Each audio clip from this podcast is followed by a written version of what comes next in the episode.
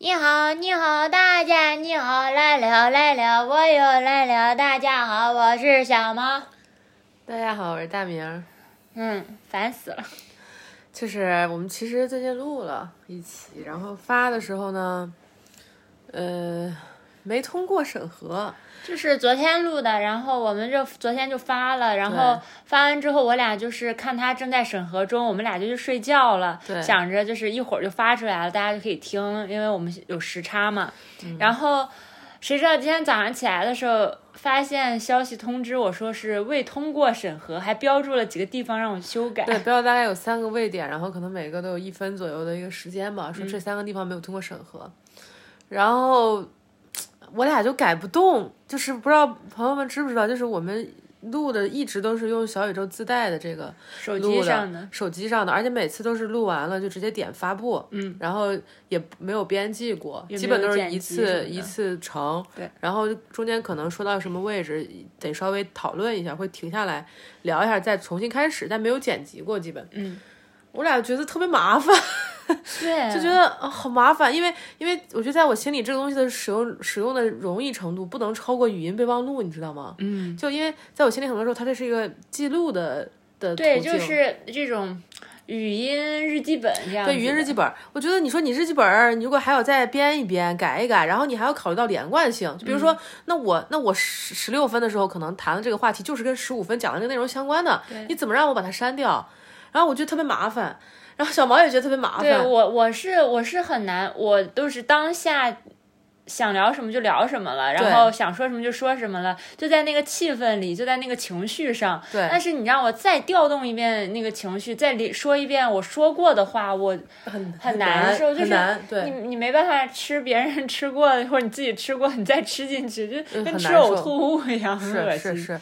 然后很难做到。我觉得我俩在这个意义上偏即兴这一派的，就是没有啥特别定的内容。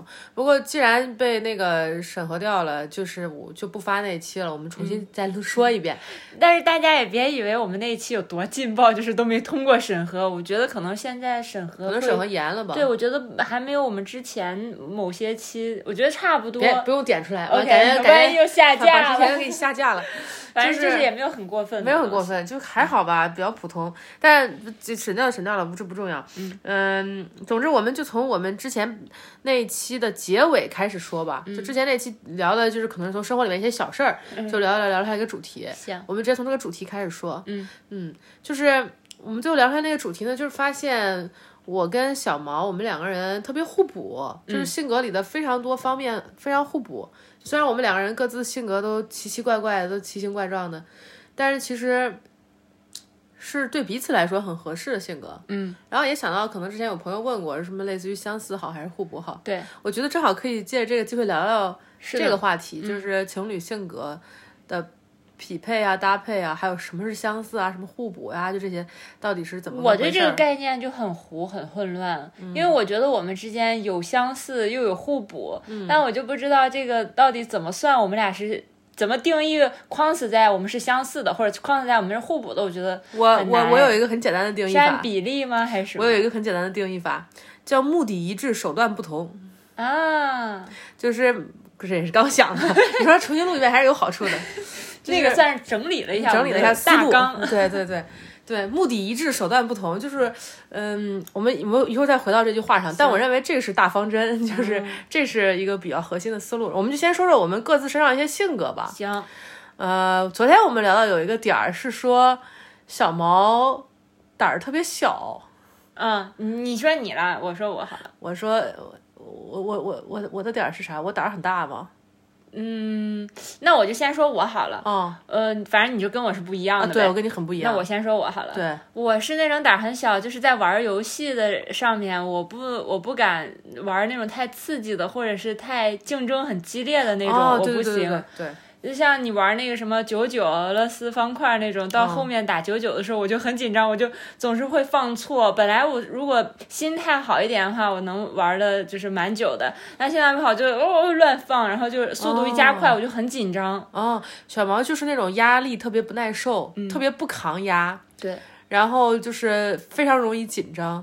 然后我玩糖豆人的时候，小毛会在旁边看嘛，就之前跟大家录过一期关于游戏的，就发现我俩最适合的模式就是我打他看。对，小毛在看我打游戏时候的情绪反应比我本人打的时候情绪反应还要大，就比如我那个走到最后然后啊掉下去了，然后小毛就会啊然后就会叫然后就会抓着我咬我，就是有那么紧张，就好可怕。对对，然后我自己玩，就是我的不能我绝对玩不了的关卡，如果大家想知道的话，就大概就是那个大风车转转转，就糖豆人里面这个我怎么走也走不好，嗯，然后走不好我就可紧张可难受，我就站在那儿让它转，对，然后我就咬东西，就咬衣服，然后我觉得你特别喜欢咬东西咬衣服，也是体内好像有某种紧绷的紧张感缩在那儿，对，然后好像要不停的就是这样来发泄出去那种感觉，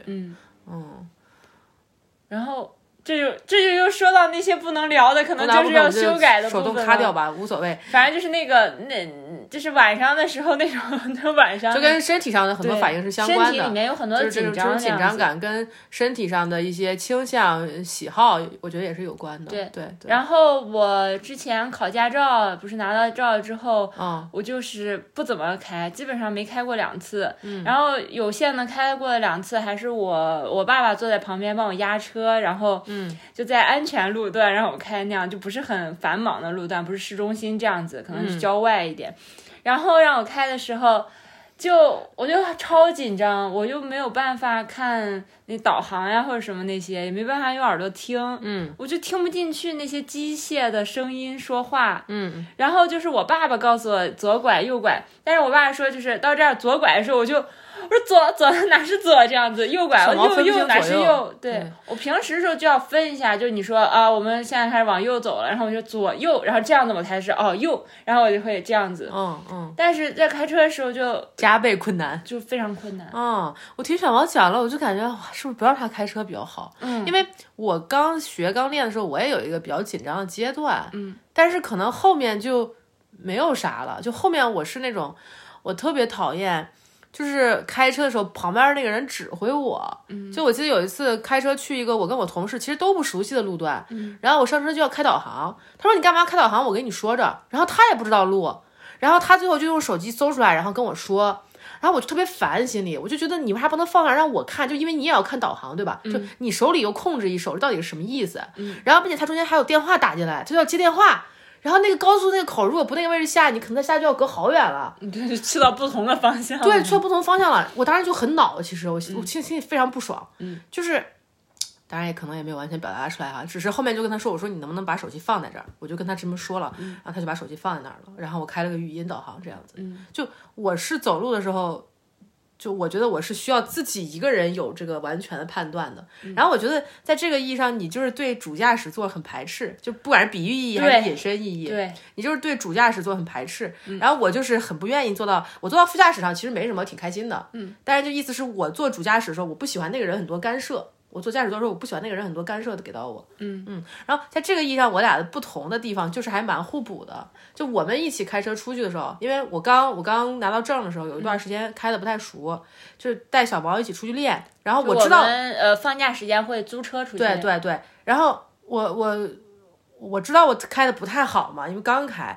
但是小毛就不会说太多，就不会在旁边指指点点，也不会说我，也没啥情绪，就帮我拿水啊什么的，就感觉就很好。你是什么感觉？当时我坐在副驾驶，我内心是紧张的。对，但你不会说出来。对，然后当时我们还没有手机支架，就是我举着你那个导航给你看的。对，然后对我就是很紧张。我觉得你按规范开了就可以。我坐在副驾驶上，对，就是。主驾驶的人只有一个要求，就是你按这个按交通规则开，对，比如人家要80，你就开到80，不要超过80这样子。我就只有一个这样的，那挺好的，反正我很满意，就是就跟过马路，你尽量走在斑马线上过，不要就是那个对，类似这样的规则。你不会挑剔我，对，我觉得如果副驾驶那人非常挑剔，我会非常烦躁。就因为之前学车教练有一个教练是这种风格，我当时跟了2个教练，有一个教练是那种风格，就会挑剔，会有情绪，我就直接跟他说了，我说我受不了你这样。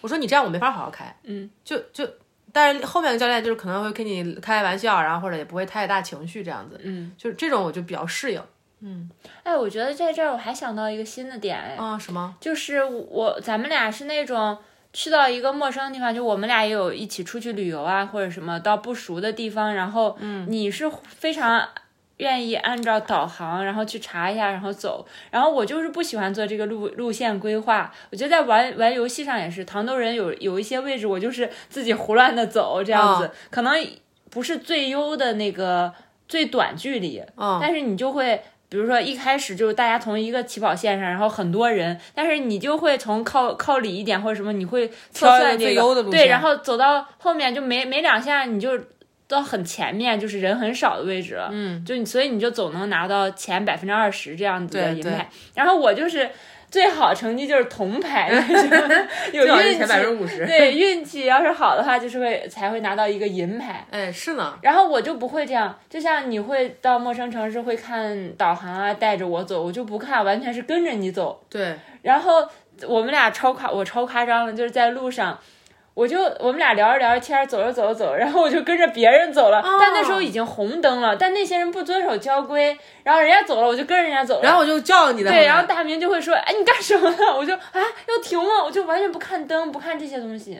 哇，你好糟糕啊！就会 follow 着别人的就走了。哦，你是这种。对，我们有好多这种事情，很有意思。哎，小毛说那确实是那样的，就是。我是那种会习惯性寻找最优解的人，就是地图这个意义上。然后，他刚还有说到那个，刚好我也想分享这个。说到开车跟地图了，就我是一个特别在意文字跟数字线索的人，就我对所有文字符号的线索非常敏感。小毛是那种他对环境、他对感受的那个记忆会很强，就是经常我俩一起说我们经常比如说是去超市走过路上的某个建筑，然后他给我描述那个建筑的样子、颜色，我脑子一片空白。他怎么说？我说这我见过吗？然后他就说没有。然后下次等我们再经过一条路，他说看这个就是我说的，但我就会知道啊，这个我见过，但是我有印象的东西永远是那个房子上的字儿。永远是比如说就是任何文字的信息我就能记住，记忆点不一样，对，就记忆点完全不一样的，对。然后我开车看地图的时候，我基本就是我有手机支架的时候，我是会看着地图，我不让他跟我说，我就是看着地图走，我基本就是按地图说拐我就拐，我脑子里有的是那个抽象的地图路线，然后我记得有些时候一个经常走的路，如果我没有看地图，我觉得很不安全，我就光凭这个视觉信息，我就觉得真的假的，是这儿吗？然后中间有一段我不是出车祸了吗？前面有几期说了就是当时有个车祸那个事儿，把我那手机支架给撞散了。我后面就没有再用过手机支架。然后但我还是需要导航，我就开始那个听他的那个语音包，就他会给你念，顺着哪条路走到哪拐嘛，我就开始听那个语音包，然后我就发现我认路了。我就发现我可以不看路，就是不看导航也能开了，就因为听多了。但是我认路，我认的也不是图像，我认的也不是就是这个路口的标志物，我认的永远是这个路的路名，就是因为我们这儿路会有很小的那种路名标，然后我开这个就不停的在看那个路名标，就这个是不是我要走的那个路，52号口什么这样子。哎，对，就我记得都永远都是数字名字，就永远都是这些东西，就是。真的是很不一样的一个状态。哎，我觉得你眼中的世界是不是就是一个个字、一句句话这样的？我眼中的世界就是一块一块的东西，然后没有字的。是，我是无字版，你是有字的。对，我觉得在这个意义上，你的那个空间的感知跟记忆都很好。对，因为空间都是关于就是图像的，对吧？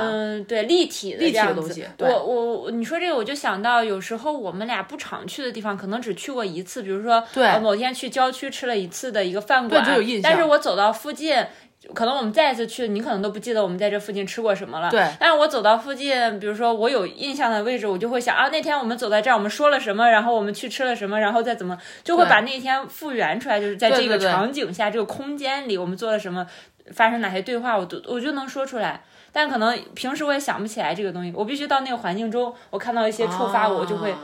你的记忆类似于靠那个这个时空间的重叠，对，位置重叠来激发的，就是类似于重重游了这个场景的时候，这个记忆会很鲜活。是。然后有时候我就会说，我说这个地方我们来过，你说我没有来过。对，我知道为什么会来这种地方。对，我说为什么会来这种地方？然后小毛就会告诉我，我们是因为什么什么什么。我说啊，真的来过。然后那天前后发生了什么，所以我们来到这儿。然后来到这儿之后，我们又发生什么？然后就说啊，有吗？会不会你做梦？或者然后等到我们真的去到那个，比如说看到一个你也能记住的地方，饭店什么的，你看就是这样，我们就吃过这个，然后或者搜出来那个，你说哦，我有印象。对。或者搜出来那个地名，我看到那个餐馆的名字，我可能就会想起来。对，我是这种。对，我觉得在这个意义上，我的那个线性的时间记忆比较好。就是我是那种，比如我跟小毛说了特别长一段话，然后我基本能复述出来你先说了什么，我后说了什么，然后说了什么。就是我对这个线性文字的记忆会很强。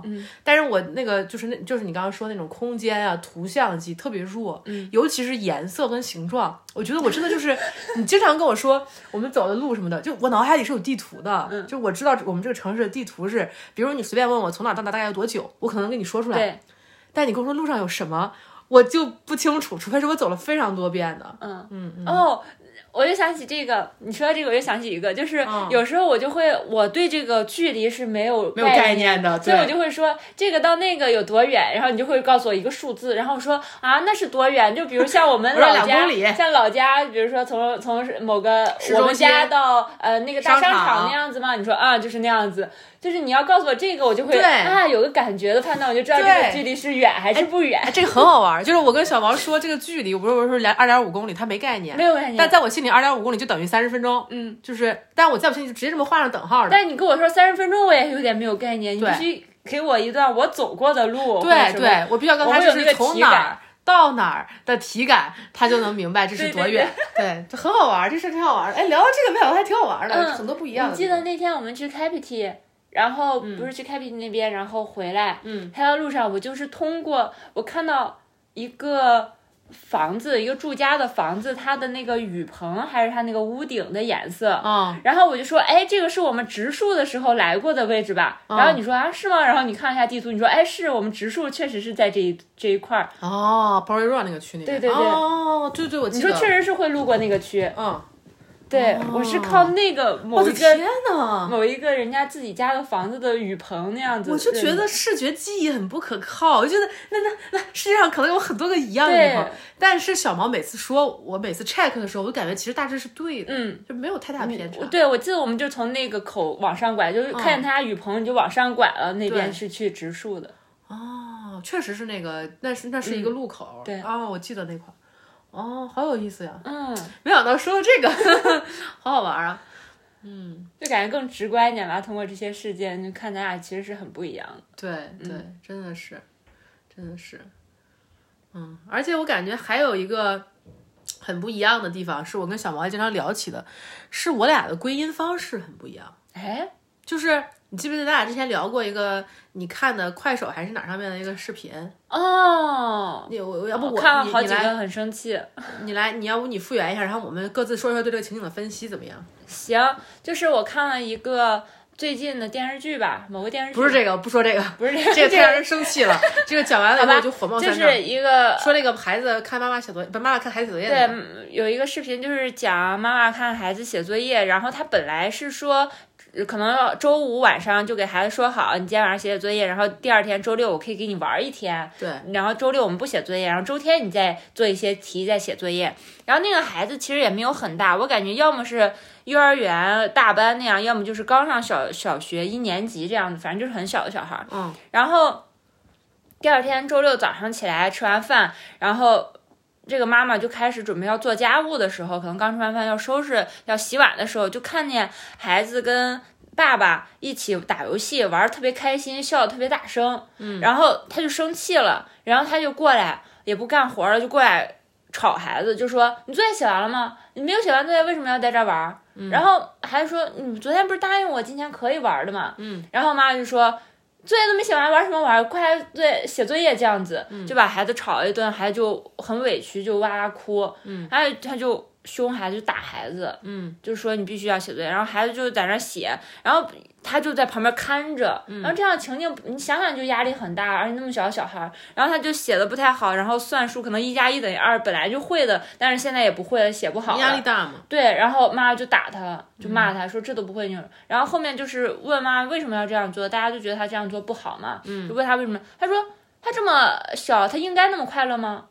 就说这个，说那他以后要是怎么办啊？什么样？你记不记得当时你的点在于什么？我记得当时小毛还没讲完，还没讲到最后一句话，那就妈妈说到这儿，然后我特别气，我就打断了，我就说我说这故事我听不下去了，我说这个故事太让人生气了。然后小毛说你这不都听完最后一句吗？那是很重要的一句话，那是很重要的一句话。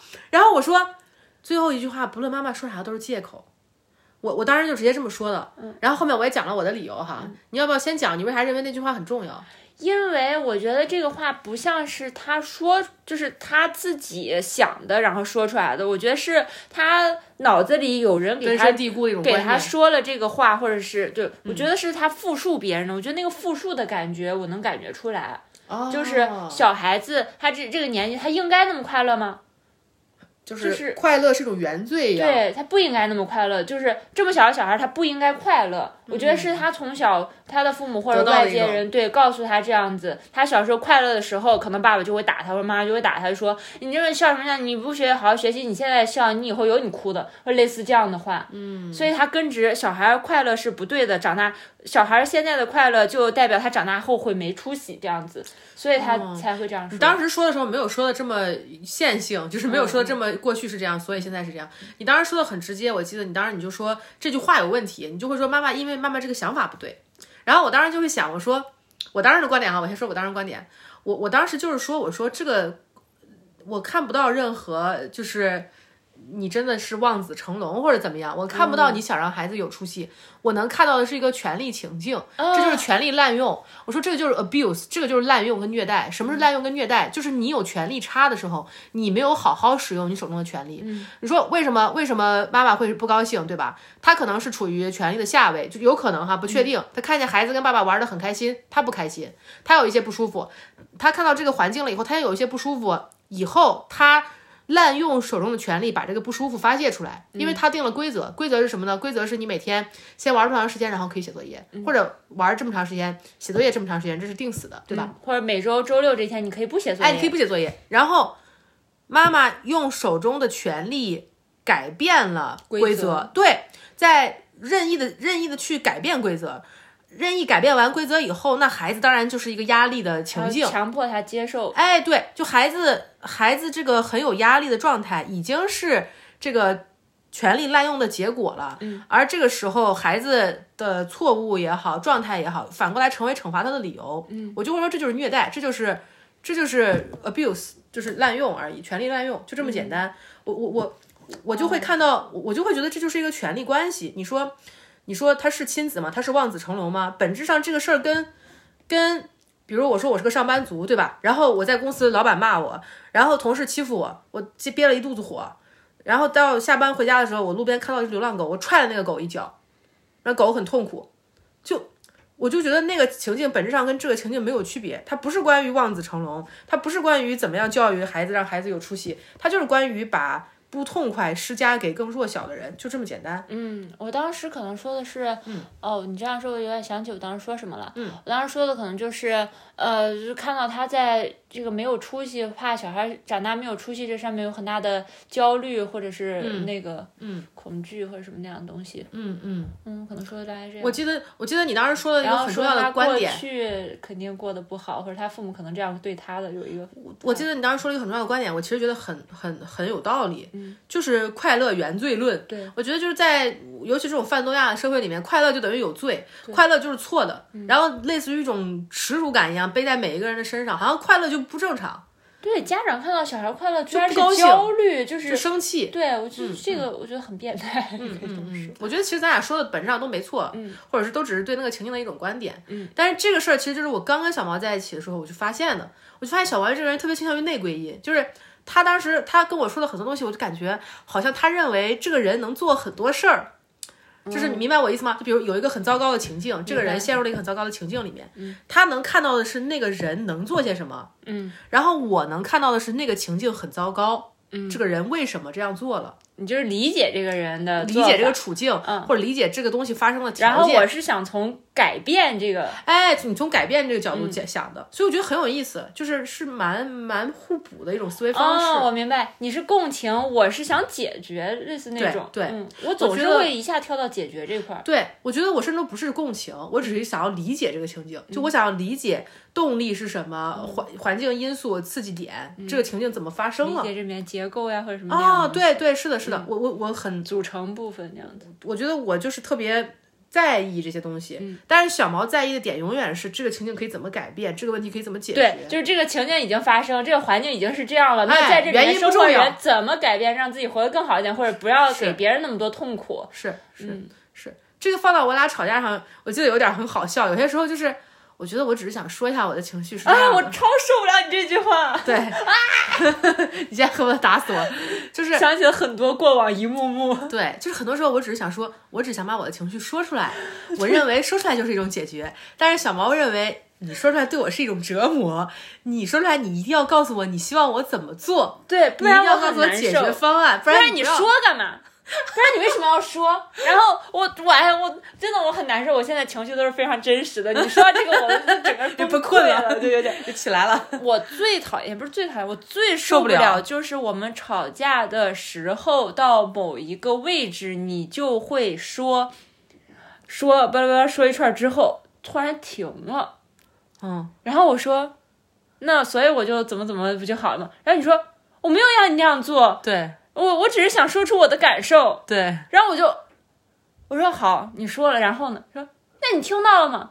然后我说我听到了，然后呢？你就说没有，然后你就不能只是待在我的感受里吗？不啦不啦，我就然后呢？我就突然想说然后呢？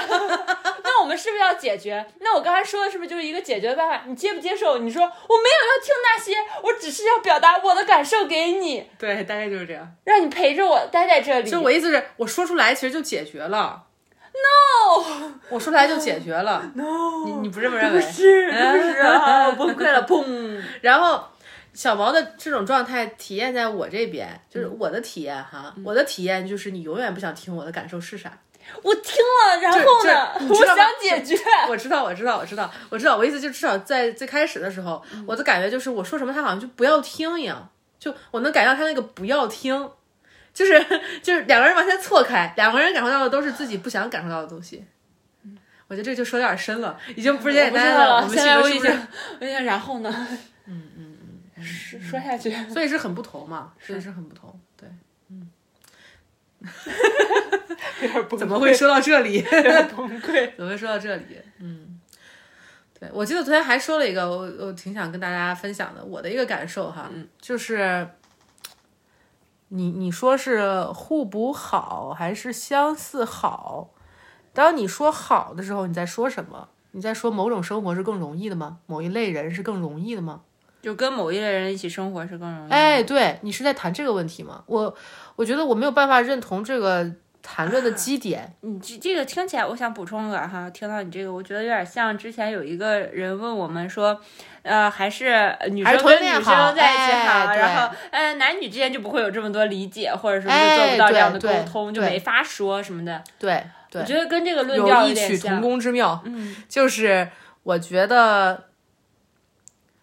就像大家刚刚听到的，我俩有一些地方是属于很互补，就类似于开车，我坐驾驶座，他坐副驾驶，然后还有一些地方是很不同，就但不同的东西，你说它是好还是不好呢？我觉得不同的东西，它帮助了你理解另一种视角，就是你进入亲密关系是为什么呢？我觉得对我而言，进入亲密关系来说，除了是我自身需求之外，是我想要知道很多事情，我想要了解。另一种状态是什么样的，就我会觉得最终达成的一个目的是我进入了你的世界，你也进入了我的世界，就是这个就是我想要的。那不同只是类似于路途上的风景，或者是你知道了哦，原来人可以这么生活，哦，原来人可以这么思维，就把你带到了一个跟自己不一样的地方，本身就是目的。你当你说你想要一个跟自己相似的人，你想要一个跟自己很一样的人的时候，你在找什么？你只是在自恋而已啊。就你只想要轻松的生活，舒适的生活，你想要的并不是关系。我觉得关系本身就包含了我和你，就是很不一样的两个存在。你是不是意思在这里面，它有一种不接受、不愿改变、不愿看的一个感觉？类似，也不是说不接受，而是说偷懒，就是那么一种味道。就想一切都是顺心意的，好像假设有一个伴侣天生就是打造好的，是互补的话，不需要磨合。哎，是互补的话，就跟螺丝跟螺母一样，砰弄上就行了。是相似的话，也不用磨合，就一样嘛。对，就哪种更好呢？其实都不是，其实人跟人，人跟人就是不一样的。那人跟人的相处，他就是要磨合的，他就是要了解另一种世界，了解另一种感受。不可能每一个事件的观点呀，或者是什么都一样的，或者都可以在互补啊，或者在相似上的。对，但我觉得就是我跟小毛哪儿很相似呢？就我就会觉得就是那种目的一致，手段不同。就是我俩都是那种，有时候我们聊得特别多的一个相似之处，我觉得就是我俩都是那种对自己想要什么很确定的人，说来说去就是这个，都是很清楚自己的感受是什么，都是对感受比较敏锐的人，同时也都很确定自己要什么。但我们目标很清晰，会吵架或者会发生矛盾，也是因为这个。我觉得，就是我们都太知道自己，然后太坚持。我觉得会发生矛盾是因为手段不一样，会发生矛盾是因为你想达成这个途径的。你想达成这个目的的方式不一样，比如我就会觉得这个东西你不开心了，你就要说，你赶驴车，我骑马车这样。哦，对，我就觉得你要说，你要交流，可能或者就是你要把这东西打开，问你的感受是什么。但是对于你来说，可能那个位置更好的是，比如给大家一个空间，你先把情绪的部分说掉，然后再来说一个解决方案。对，就这个对你来说很重要。你看，所以我们放的重点环节不一样，对，或者就是方式不一样而已。就其实是这个。位置会有差异，有点像条条大路通罗马，然后我们只是从不同的路去到这个地方一样。对，所以我觉得是目的一样，方式手段不一样的这种感觉。就你要说找一个伴侣，那肯定要是跟你对爱情或者对人生的大概这个观念是要相似的吧，或者是生活的就这种意义上就目的大概是一致的吧，你懂我意思吗？就比如说你是找一个长期的关系，对方可能只是找个短期的问题，这就不太一致，就这个意思。就是但别的东西都是可以磨合、协商、交流的，没有那么绝对的好和坏。就这个价值判断到底在哪里，我每次看到是哪种好，我说你的好是指什么，你先告诉我什么是好。我觉得这块可以分享一个事情，就是我们俩吵架，有时候你是在语言上非常，逻辑上非常，我觉得可以分享这个。我想说这个，你说一下吧。这个也是我觉得我俩特别有意思的一个点儿，就是我觉得我俩特别匹配，相性特别好，特别互补的有一个点儿，其实就是这个，是我知道我自己的一些特质，然后小毛的一些特质恰好能跟我这个东西。该怎么说，你能把我的东西承托起来，或者你能应对很好的应对我的这些东西。就因为我知道我自己是一个有很多相反特质的人，就一方面我是一个对感受很敏锐，然后我的情绪很丰富，并且我的情绪能量就是很高，能量很激烈的人。另外一方面，我是一个语言跟逻辑特别好的人，就我语言表达能力很强，并且我逻辑也非常好，就我逻辑非常严密。我不会说像有时候我会觉得小毛脑子为什么这么跳脱，或者为什么这么不讲道理，就是我会有这种感觉。但是我觉得我这两个特质综合起来，一个很糟糕的结果就是当我因为我自己的情绪蒙蔽到我自己，当我走偏的时候，我会走得非常偏。就当我走偏的时候，任何人想要去跟我沟通说我想错了，或者是这个东西有问题，是非常难，在你偏的位置很难跟你沟通交流。对，是说动你这样子是。然后小毛跟我特别互补的一个位置是，小毛他既对感受很敏锐，就他也很相信自己的感受，他也很相信自己的那个，就是我们说灵感也好，自己的这个感知。另外一方面，他完全不在乎逻辑跟语言，对，就是我说那个他听不进。对，我们生活里有无数这样的瞬间，就是类似于我就跟他说，我说那这事儿不就是什么什么什么，或者他就告我不对不是，然后我就很崩溃，我会觉得很痛苦，我觉得这不就是因为我觉得在我那个逻辑里面，这是很严密的一件事情。然后后面经历了一些事儿，我就会意识到，哎，真的好像是小毛说的那样，哎，真的好像就。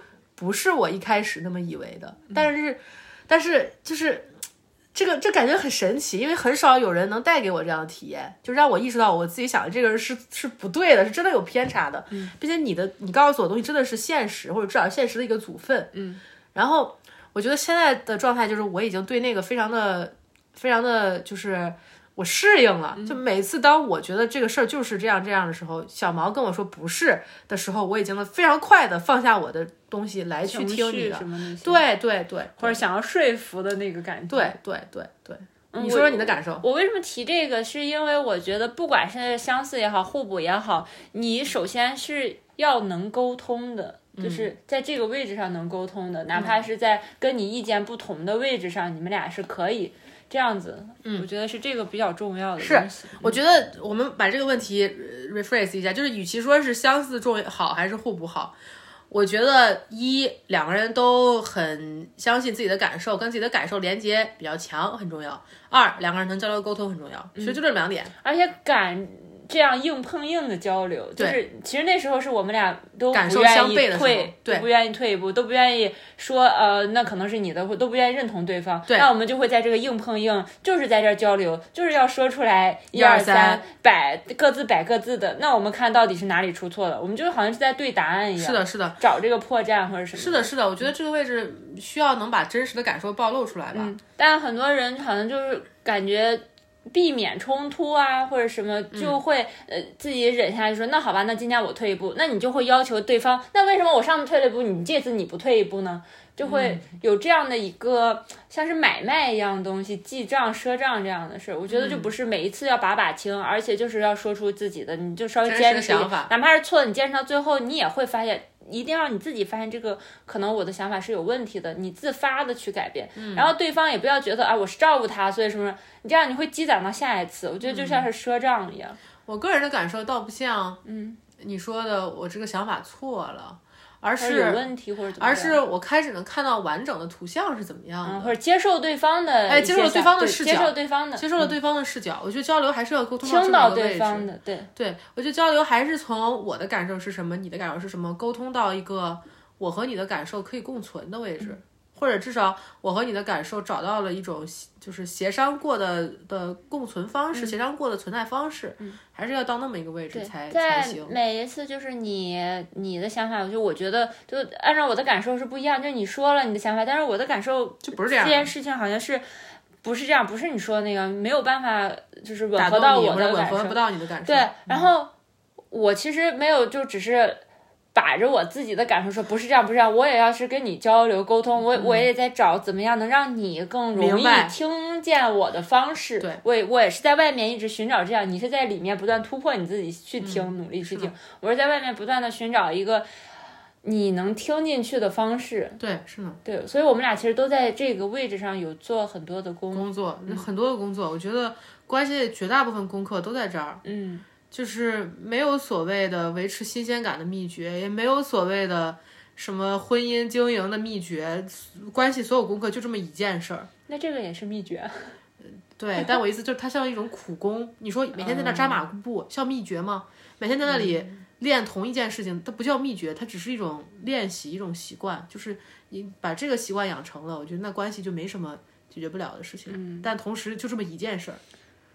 我个人的感受，我觉得大家可能避免冲突是怕关系变坏，或者是气氛变坏或者什么的。我觉得就不要怕那些，其实真正解决了之后，你气氛啊或者关系会变得更好。对对，然后下一次或者在之后，在这次解决之后的生活都会更上一层楼，那种感受上或者两个人的亲密度上，感觉都会就更多的了解，更多的理解发生了，那当然会更好了，两个人对就是在场的空间就更大了。是呢，我就在这个意义上，我会把亲密关系看成是一种退回或者是还原。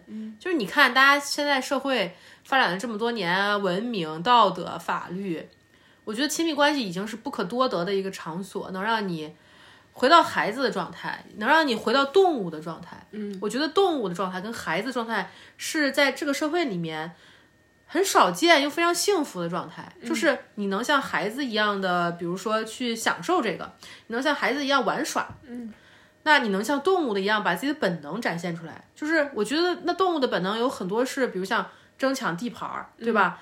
就是互相想要占据对方，嗯，就是有这么一种很原始的冲动在的呀，嗯，就我觉得那能在亲密关系这样一个就是相对安全的场所里去做这样类似于很真实的交流是特别宝贵的事情，是你在外面你在这个社会上面，就是我意思是你在别的很多关系里面根本实现不了的，不加修饰的，或者没有那么多弯弯绕绕，对，条条框框的，很直接嘛，就是表达然后说交流， 对，然后我觉得是的，而且发生在两个人之间这样，我觉得非常没又不是说一直生活在一起，就从小到大这样，不像你的父母这样的有血缘的，有一些你们不会拆散的原因，但是发生在两个一开始是陌生人，然后慢慢融合慢慢交流，然后到达一个非常亲密的位置，我觉得是挺对，是呢是呢是呢是的，是这样的。我觉得就是在这个意义上，我就会觉得我们俩的性格可能拿出去都不一定是别人会喜欢，我们俩都是奇形怪状的人，对，我们都是蛮奇形怪状的，就像我刚刚说的，我自己是那种就是两方面的特质都很极端的。我有个想问你的，就是感觉是说你这个两方面都很极端，或者你是相悖的。对，就是如果我开车，你坐在副驾驶，你会是一个什么样的？我的天呀，我如果你开车，我坐在副驾驶，我会把眼罩戴上，我绝对不会看的，因为我知道我肯定还忍不住说你。对，我就想听你这个，因为我昨天我们俩玩游戏，昨天是因为我们要抽一个类型的游戏，但是很难抽，然后大明就有一些无聊，对，有些关我就不想打，让他打，对，我就在那打，然后他看我打，然后他看我就说，哎，你从那总是在说我，不是指挥，对，然后他打我看我就从来不指挥。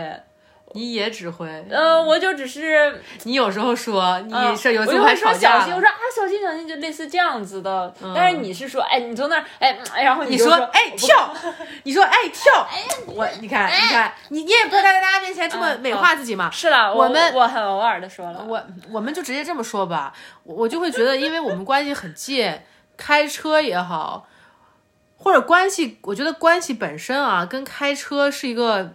就是很像，只能说是很像，就是它是一种很融合的体验。融合的体验意味着你们共同感受着这个情境，融合的体验意味着你们两个人要共同为这个情境的结果承担责任。就是比如说那个游戏，如果小毛不停的指挥我，那我打输了，我心里肯定就会想怪他，对，就会有这么一些很微妙的情绪区分。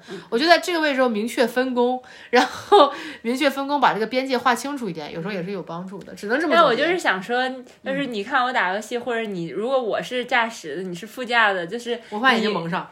对，但是你表现出来是跟你在主驾驶，你希望副驾驶做的是不太一样的事情，我的意思是一样的呀。你看，本质上我不希望别人干涉，我会把眼睛蒙上，我也不干涉你啊。我的意思只是说，人有那个冲动，人有那个想要去干涉的冲动，但我会控制住，我会选一种方式来让避免，就是这样。这我觉得是这个意思。就很多时候是在于管控我们的这些冲动，就并不是说你这东西可以没有，或者是对吧？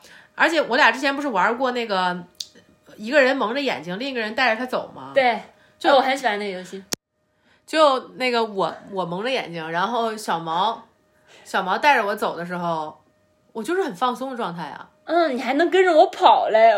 对，我能跟着你跑。我觉得就是我在这个位置我是比较适应的。你刚刚说那个开车的情境，我觉得我之所以需要把眼罩也戴上，就是回到这个状态而已，强迫自己完全信任你，但只是根据你提供给我的信息，我觉得你在开车这件事上不值得被信任。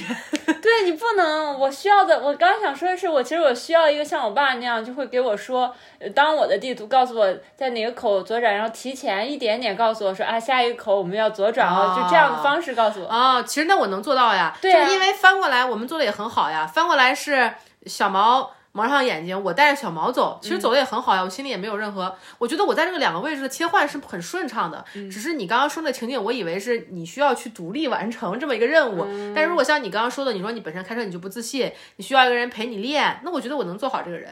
嗯，就你刚刚说的已经完全是要一个人陪你练的程度了，嗯、因为我就是需要你帮我看导航，我可能就没有办法看导航这样子，哦、因为我整个人很容易做到这个路上。那这个很容易做到，这个很容易做到。嗯、你想考我也没有了，就是我们走在路上，你其实是会这样的。对，我就说啊在哪、哎？我其实都不知道那个店在哪，然后你看地图，你就会说啊下面再过两个路口就到了这样子。小猫这个人让我特别不爽的地方是，他明明不知道路，他还瞎走。嗯。走着走着，你就会说你去哪儿？对啊，我就是其实跟着人在走的。不是，我说你去哪儿啊？你知道去哪儿吗？我说他也没有拐啊。然后你就说，那我跟他去的又不是地方，你认识人家吗？我说不认识。我说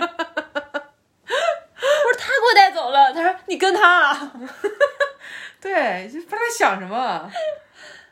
这不重要。说出来气上来。这样的人。嗯，我觉得。对，叫你带着走你又嫌压力大、嗯、叫你跟着走你又不好好跟着，想想都让人生气，有没有？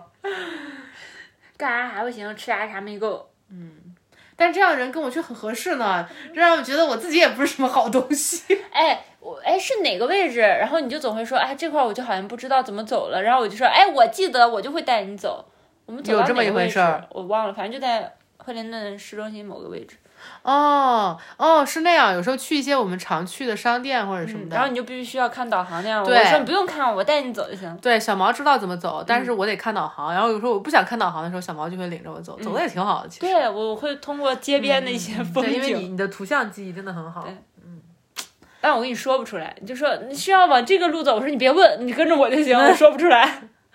哦，好好玩，嗯，就这么也过下来了，嗯，咋回事？什么叫这么也过下来了？这么也能过下来，怎么样都能过下来，嗯，挺好的。行，那我们这期差不多就这么多吧。不知道这期能不能发出来？哎，如果你们听到了就发出来了，你们没听到就没发出来，那你们也不知道呀。那你可以到时候再跟大家讲。嗯，反正我是没有放你们鸽子，是他没通过审核。嗯嗯，行，好，就这样吧。再见，大家再见，暂停，快点暂停，拜拜。